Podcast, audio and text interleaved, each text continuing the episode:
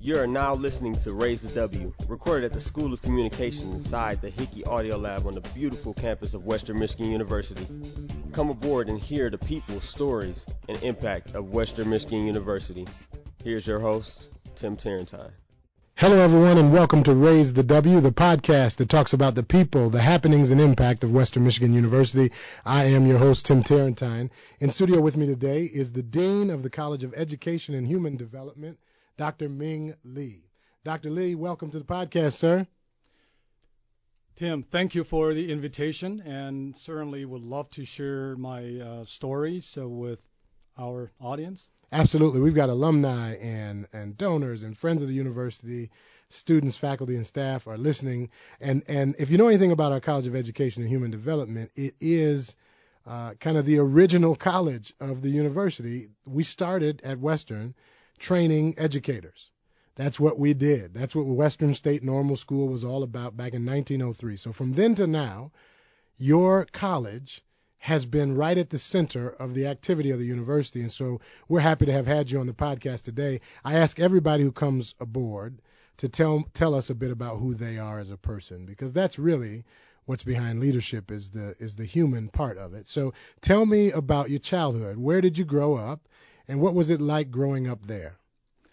I um, grew up in China um, and basically spent 29 years of my life, and I'm just almost like a half of my life hmm. in China. And so I, of course, I did not uh, started my career in the U.S. until I uh, was 29 years old, and I started my doctoral program at the University of Kansas in 1988. So before that, um, I basically received my education um, elementary through high school, um, undergraduate, graduate, uh, in, at the master level, um, the two degrees from Chinese universities. So, what was it like growing up as a kid in China at that time? Tell us about that. In my childhood, and specifically, I want to, um, I want the audience to think about this: is that have you heard of Cultural Revolution? Sure. And Cultural Revolution uh, and started in 1966 to, uh, and ended in 1976. And the 10 years Cultural Revolution actually is a uh, is a counter or anti-intellectual movement. And so during those 10 years, students basically did not learn much from books, and instead they were sent to factories to learn from factory workers. They're sent to uh, villages to learn from farmers, and they're sent to uh, army uh, camps to learn from soldiers. And so those are the three learn from. They call the slogan learn from this, learn from this, learn from wow. this. Yeah. And you were growing up at this time where education was not necessarily a right, right? They were actually taking away the ability to learn from intellectuals, from books, from other other ways of knowing life. They wanted you to know the industries in China. Is that right? Yeah, in fact, and uh, during the Cultural Revolution, and what they trying to promote is to anyone who uh, is an anti-intellectual, you're a hero. So mm. they they they try they promoted a hero, and that individual actually during uh, one exam and to turn in their exam with nothing and get a zero point, and that uh, and that that individual later on was basically promoted and heavily by the by the Chinese leadership. Wow. What what do you think having having knowledge snatched away from you as a child? What did that do to you in terms of a passion for education? What you obviously now are not only in higher education, you're in higher education leading a college of education, right? So obviously learning and teaching is really important to you. Do you think that came from that time? So I I think the reason why I I am so passionate about education, uh, certainly Cultural Revolution is part of the reason because it took away from my Mm. my right to be a student, right? So that's what I have longing for knowledge. Wow. And so after 1976, and the the the country uh, decided, or the leadership decided to uh, re, um, resume the the so-called national exam, and then so only those who can pass the national exams would be al- admitted into the university. So Hmm. um, that's what after 10 years, so many students whose right were took away and then des- and decided to go to university and then took the national exam and get admitted into Wow. colleges and universities. So that's the one reason we we were deprived Hmm. uh, of the right, right, that right. The second reason I, I guess is because of I grew up in a intellectual families. Sure. Yeah. Both my parents um, graduated from college and and so well educated. My mom, in fact, um, has been or used to be a college professor um, until she retired. So Wow. And so your family was one of those families that the Cultural Revolution didn't want around. Exactly. So my mom got um, uh, if you have seen some movies that depict culture uh, the cultural revolution and you you can see all the intellectuals were and they get a big boar hang over their neck with a string right across their neck with a big boar and that's the the intellect and a so basically putting some bad words in front of it and then they have to confess in front of big groups and they have to be uh, parade with a big boar Wow. hang over your neck. All for learning. All for being an intellectual. Yeah, so because of your own intellectual, you you were bad, basically. Wow. Wow. Wow. Wow. That is a that is an amazing thing to live through and come through. Let's fast forward to that mid part of your life. You you went to university in China, and then you had the opportunity to come to the University of Kansas, if I remember correctly. Uh, and what did that experience at Kansas do for you that kind of prepared you for where you are today? So I started my doctoral program in uh, physical education with a special, with a concentration in sport administration. Hmm. Um, my undergraduate and master programs uh, were both in sport theories. So at the time when I decided to pursue my doctoral education in the States and I started to look for um, universities to uh, pursue my doctoral education, and I applied it for a few universities. And uh, there's a story I want to share. Yeah. I got accepted by the University of Kansas and also accepted by Temple University. Yeah. So back then in China, night during the 80s, there was there was no internet, right? Hmm. There and so all the information we know about the U.S. is through um, government propaganda or from newspaper and et Which was also controlled by the government, Yeah. right? Yeah. So, um, the reason I have been asked, why did you choose Kansas over Temple? So, the rationale was so simple to us at the time. Temple is located in a big city. On the other hand, University of Kansas is in a small town. Yeah. Small town equal to safer. Oh. That was the reason I decided to to uh, pick Kansas over Temple. wow. So my f- through uh, about three years of edu- uh, programs, and I was ABD, and I started to think about either I need to go back to China or and uh, stay in this country. So the decision was I wanted to uh, get my doctorate and and have a number of years of ex- experience before I will go back to China. Sure. Yeah. And you've been here in the States ever since. Yep, I have been in the state uh, ever and, uh, since uh, 19, 1988, right.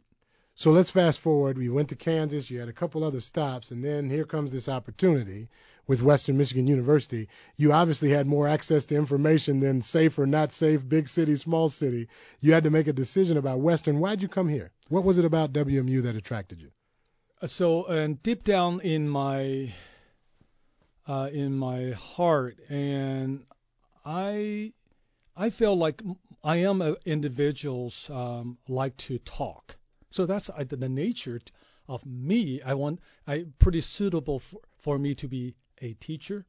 However, I also realize that a leader also need to be articulate, need to be able to uh, persuade people to accept their idea. And it's mm-hmm. very much like a like a, a, professor, like a teacher. So I I enjoy teaching. That's why I enjoy profess.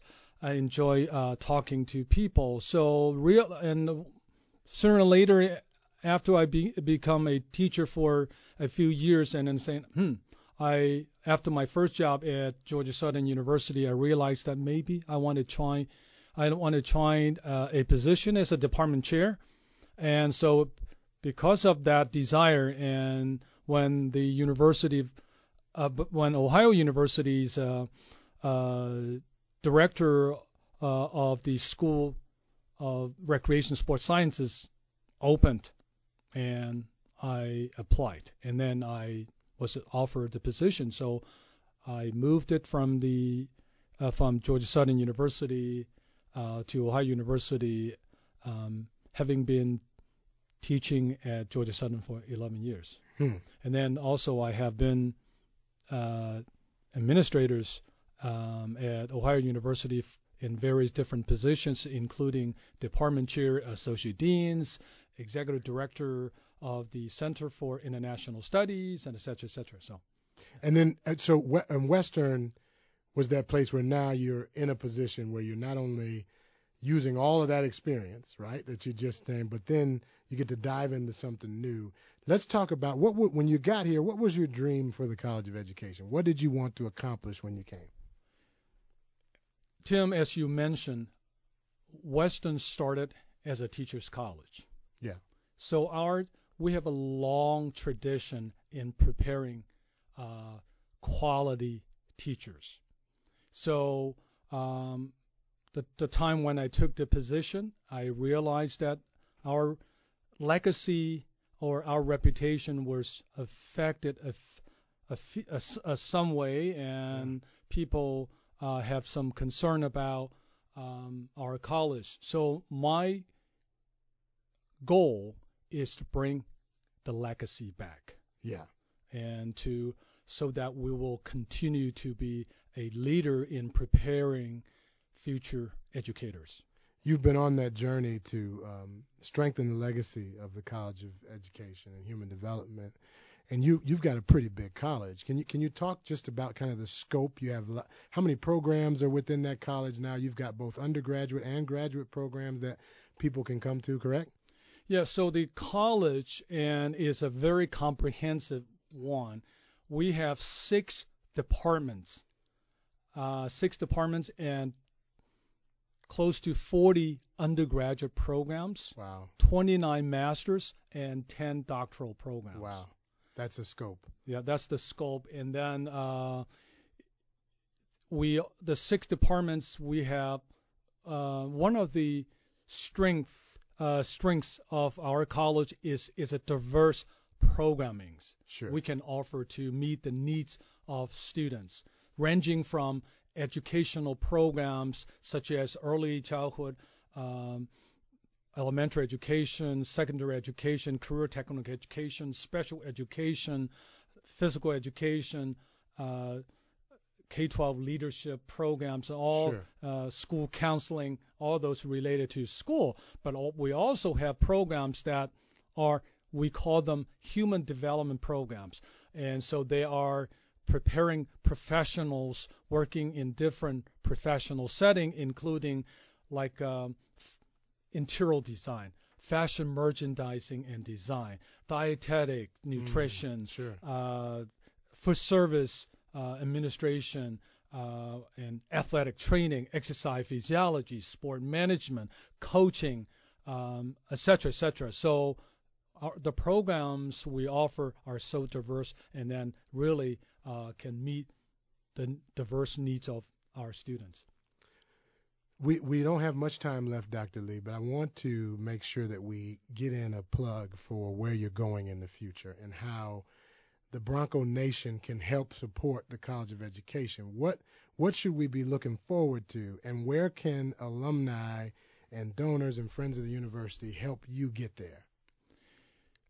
As I um, mentioned, that my goal is to strengthen or bring back and strengthen the legacy of the college in order to do that, we have set our goals in in several areas. Number one, to strengthen the quality of a program, the curriculums of our teacher education programs. Mm-hmm. As a matter of fact, and our faculties are currently working very hard to revise the curriculum so that they can be they will be confident that uh, our students going to graduate uh, the student who going to graduate from our program are prepared uh, to take the challenges of future uh, in, ed- in, in, in, in education. Um, so that's one one goals. And I think so on the other hand, we have today many students are uh, facing challenges financially to yeah. um, finish their program. So what we need from our uh, friends and alumni and donors is that how can we establish scholarships that to support our students so that they yeah. will be able to finish their education. Sure. And and I know that the students who are coming out, if you go in any Michigan school or anywhere in the Midwest, quite frankly, you're going to find a Western graduate. You're going to find a, Western Michigan University educator somewhere close. Uh, and, and Dr. Li, that has a lot to do with both your leadership and the faculty and staff there. Uh, on the way out, uh, anything that you want our audience to know about the college? I know uh, homecoming's coming up this fall, and you got a lot of great activities. Uh, any final parting words you'd like to share with Bronco Nation? Yeah, so um, alumni, and there's a one thing that we started to do is we we started to produce alumni pins yeah. And for those alumni you have never you have not received one, and f- please come back uh, to join us and during the homecoming week, and we should have a table uh, there and to provide you with the very nicely designed alumni pin. I have mine. Yes. I'm a proud alumnus and glad to be so. Dr. Li, thank you so much for being on the podcast today, for taking your time to be with us, and for telling your story. You've got an amazing story. I hope you tell it a hundred times over. If you want to know more about Dr. Ming Li and the College of Education and Human Development, go to www.mywmu.com slash raise the W. Thank you all for being on the ride with us today. Dr. Li, thanks again to you, and let's all continue to raise the W. Thank you, Tim, for the invitation.